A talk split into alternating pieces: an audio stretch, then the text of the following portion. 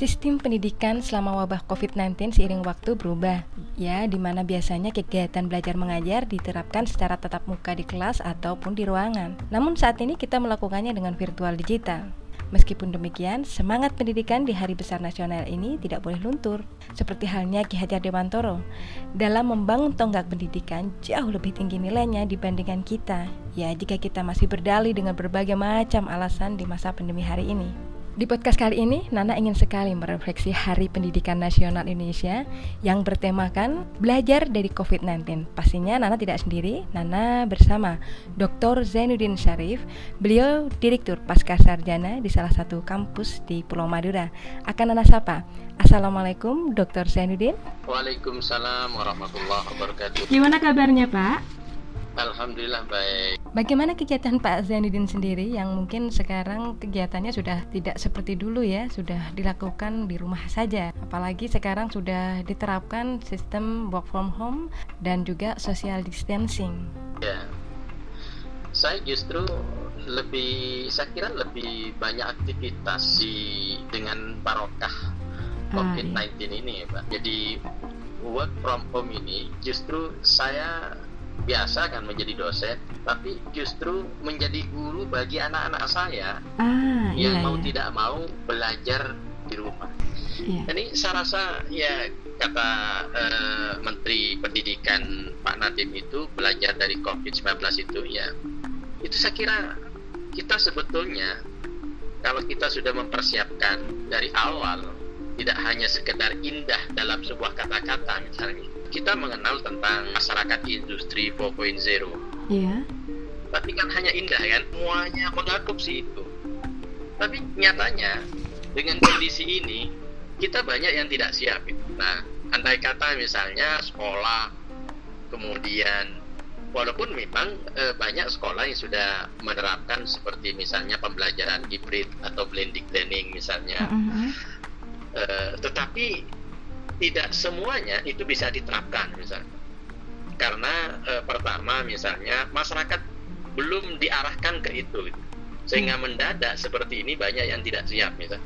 Kasus misalnya di sekolah pun misalnya belajar ya hanya sahabat pelangi untuk SD itu kan. Iya betul. Kemudian melalui YouTube seperti itu, saat ini ruang guru sudah ya. bisa diterapkan juga ya Jadinya ya, ya memanfaatkan ya, ya. teknologi yang ada ketika dalam ya, masa seperti ini. Karena sebetulnya Mbak Nana uh, pola pembelajaran ini mm -hmm. itu sudah diterapkan di masa Nabi. Jadi Nabi ketika menerima proses pembelajaran langsung dari Allah dengan menggunakan medianya sebagai asisten dosennya malaikat Jibril oh, itu sudah menggunakan soft teknologi tapi bukan hard teknologi ya soft teknologi. Nirkabel wah ini ilmu baru buat Nana ya. Ternyata Nabi pun juga pernah iya, melakukan hal ini. Jadi misalnya di kitab Atibian Filumil Quran, iya. jadi ketika Rasulullah menerima uh, surat yang pertama Iqra misalnya, mm -hmm. maka Nabi menjawab, Maha Nabi Qori'in, saya nggak bisa nggak bisa baca karena memang Nabi hidup dalam tradisi masyarakat ummi masyarakat yeah. yang memang hanya sebagian kecil yang bisa membaca. Yeah, yeah. Orang Arab pada saat itu. Maka kemudian disuruh lagi oleh malaikat ikra ma'ana biqori'in. Baru yang ketiga ikra fatamahu ila sodri summa falatu. Maka kemudian malaikat Jibril mendekat Nabi maka kemudian serta merta Nabi mengikuti yang ketiga ini ikra baru bisa membaca Iqra bismi rabbikal ladzi khalaq. Maka kemudian Iqra ini menjadi sebuah ikon literasi membaca. Apa maksudnya? Bahwa saya katakan jadi Fatomahu itu mendekap malaikat Jibril kepada Nabi itu mendekap itu itu adalah muncul yang disebut dengan bluetooth Bluetooth yeah. itu kan didekatkan ya tuh. Betul sekali. Transfer data. Berarti seandainya saat ini kita bisa mencermati bahkan mencerna dengan baik, apalagi yang tadi disampaikan oleh Dr. Zainuddin disampaikan bahwasanya situasi seperti ini sudah dialami oleh Rasulullah seperti itu. Iya, jadi nirkabel sudah distance learning Iya, iya. Belajarnya sudah jarak jauh dari Allah, tapi ada perantara. Kenapa harus harus malaikat Jibril sebagai perantara mengajarkan bahwa pendidikan itu harus memang ada proses bisa dengan dengan dengan distance learning bisa dengan jarak langsung gitu loh. Iya, iya, iya. Nah, ini kemudian maka kemudian di mana cara mendekatnya ada muncul Bluetooth itu proses pembelajaran kan dari seseorang kepada orang lain. Betul, betul. Jadi kalau dalam bahasa gambaran Nabi itu dari Allah kepada Nabi melalui perantara. Allah itu maha suci, perantaranya malaikat jibril juga suci, bersih. Nabi itu dibersihkan jiwanya, hati dan jiwanya ketika beliau umur 6 tahun. Ketika diasuh oleh Halimatus Sa'diyah, dibersihkan hatinya. Ada sependapat yang mengatakan, ah itu bukan bukan yang pada sebenarnya. Ada yang mm-hmm. menyatakan fisiknya. Nah, Terlepas dari itu, pembersihan fisik itu ditanam pancaran pendidikan oleh Allah. Itu ditanam speedy, sudah dipersiapkan. Pendidikan oh. itu kan sebuah rekayasa hidup. Betul, sudah ditanamkan speedy. Baru 40 umur 40 ketika dipasang speedy sudah siap, dia bisa menerima tiga kali baru dia bisa membaca itu. Yeah.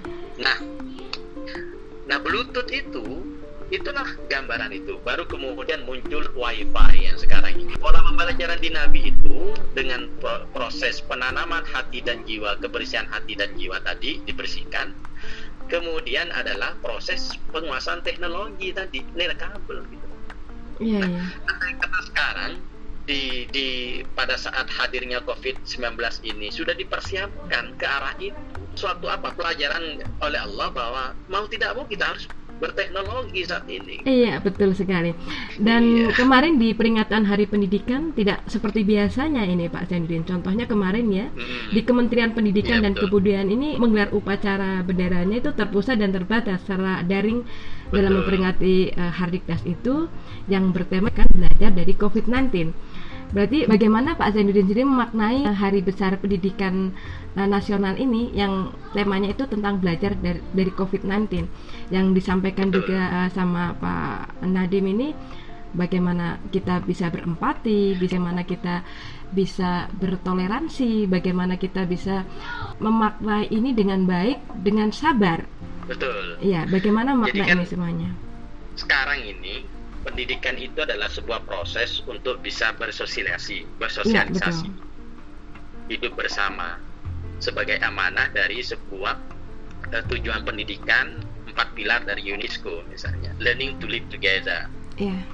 Tetapi dengan kondisi sekarang kita tidak bisa langsung melakukan kontak sosial langsung, betul. Tetapi uh, dengan kondisi wabah penyakit ini, tapi bukan berarti kita tidak bisa melakukan komunikasi.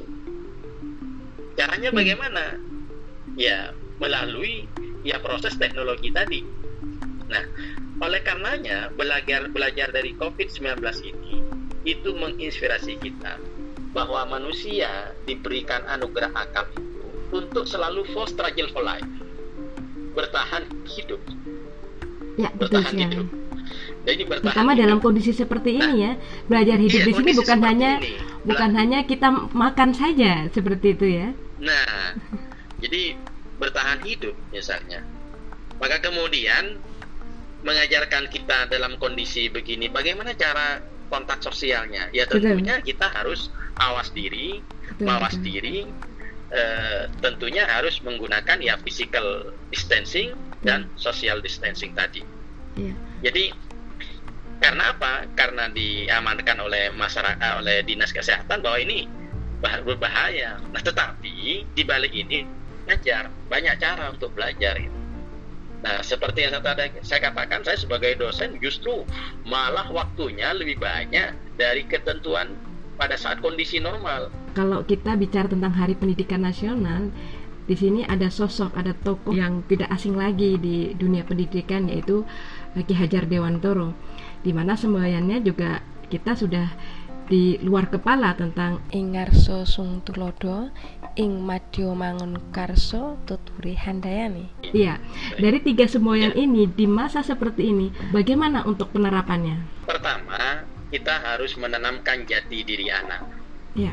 kita berada di belakang anak memberikan semangat untuk belajar dan begitu betul betul sekarang jadi membangun karsa diri anak-anak eh, nah sekarang persoalannya kita hidup di dunia teknologi iya betul sekali yang mau tidak mau harus berbasis teknologi cuman persoalannya kehadiran teknologi itu orang tua lebih lambat daripada anak di dalam betul. kemampuan teknologi.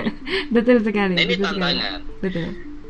Karena lambatnya orang tua di dalam memahami teknologi, ya termasuk saya juga, maka teknologi itu men hanya menjadi just entertainment, menjadi hiburan semata bagi mereka. Itu juga sekolah, ya tidak uh, tidak ya sedikit sekali sekolah yang menerapkan teknologi mobile HP atau HP yang dimiliki oleh anak-anak sebagai media pembelajaran. Nah, mestinya mestinya mulai kondisi sekarang ini kita belajar dari Jadi tahu seperti itu ya. Ini, iya, tahu fungsi teknologi. Betul, yang betul. kedua, dengan COVID-19 kita tidak peduli, tidak care. Kita diajarkan untuk care. Betul. Kemudian kita sudah saya katakan kembali lagi eh, bahwa pendidikan itu walaupun berbasis teknologi tapi kemudian memutus mata rantai tradisi apa yang menjadi stakeholder kita. Mm-hmm. Misalnya orang sudah tidak, tidak lagi bercocok tanam.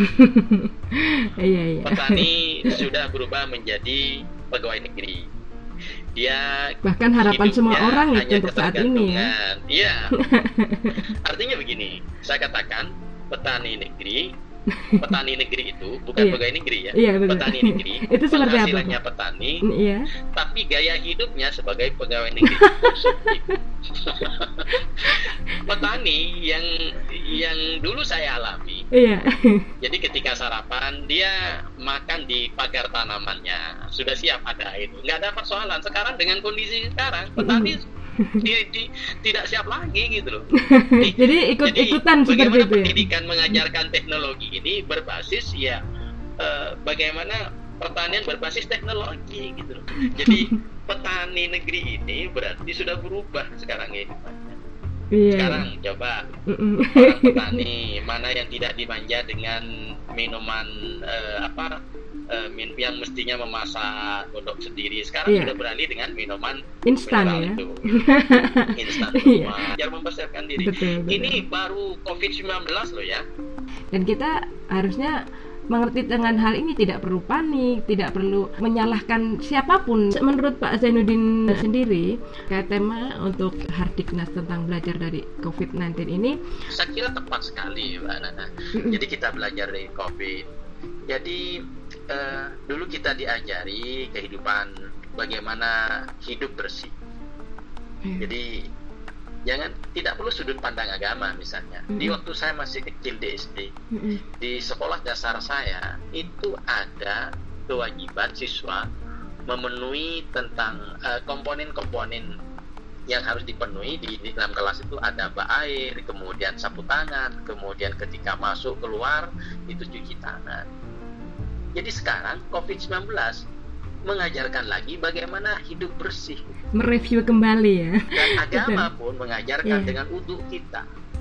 Yeah, untuk yeah, kita kan itu sebetulnya membersihkan diri kita, bukan untuk kewajiban menuju kewajiban sholat, tapi membersihkan diri kita. Bagaimana kita berkumur, bagaimana kita menghirup air ke hidung, bagaimana Betul. membersihkan di sela-sela telinga dan tangan. Itu sebetulnya mengajarkan kebersihan. Betul, Intinya, betul COVID itu sedang merestart dunia gitu loh. Oke, sekali lagi saya ucapkan terima kasih banyak untuk Pak Zainuddin Syarif yang ya. telah meluangkan waktunya. Nah, ini mungkin ada closing statement uh, dari Pak Zainuddin sampaikan untuk pendengar podcastnya Nana. Silahkan.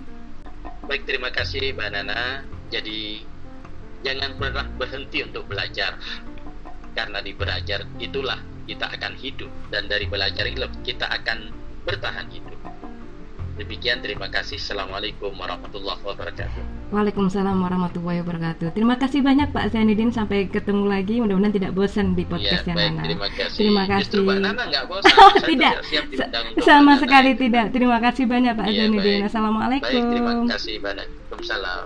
Oke, demikianlah podcast kali ini bersama Dr. Zainuddin Syarif yang berbincang tentang belajar dari COVID-19 dalam memperingati Hari Pendidikan Nasional. Sampai ketemu lagi di podcast selanjutnya.